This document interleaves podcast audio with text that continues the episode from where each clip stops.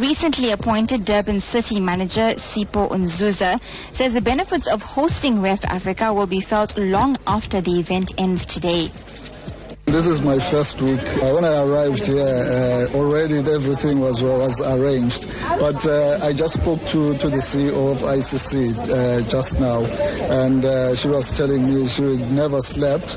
But I mean, as you can see, uh, it just it just shows how much work they've put into into into the whole event, and you can see it's a well organized event. And I think I mean the, the the whole world is appreciating what we are doing and uh, it's another way of showing the whole world that Durban is actually at the highest level uh, with other cities. For the residents of Durban who may be asking, how does this benefit them? Hosting WEF Africa here in Durban, will it have any direct benefit to them in terms of economic spin-offs, job creation, and the tourism benefit as well? Yeah.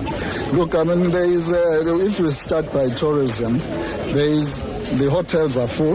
Uh, the whole world is here.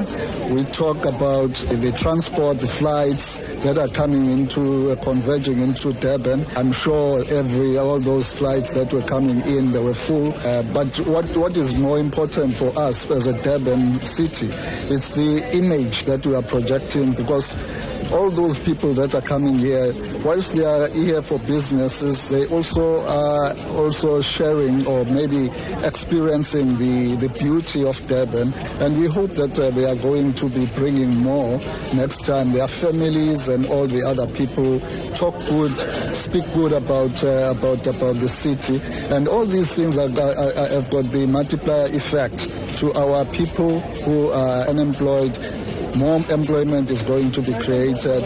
And, uh, you know, maybe also just to talk about the information that uh, is being shared within the WEF. And let's talk more about the business injection because we're speaking to you right here at the Made in Africa pop-up. And we see local businesses, those with beadworks, their local crafts and designs, which are either on online stores, on the fashion ramps even. How important is that in terms of entrepreneurship and that economic injection?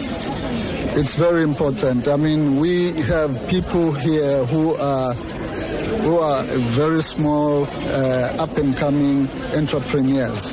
Uh, and this pop up uh, event is actually trying to uplift them, put them at the stage where the world and other people can see what work they are doing and how attractive and valuable uh, is their craft that they are making. And that was Durban City Manager Sipho Nzuza talking to Newsbreak's Maya Jagjivan.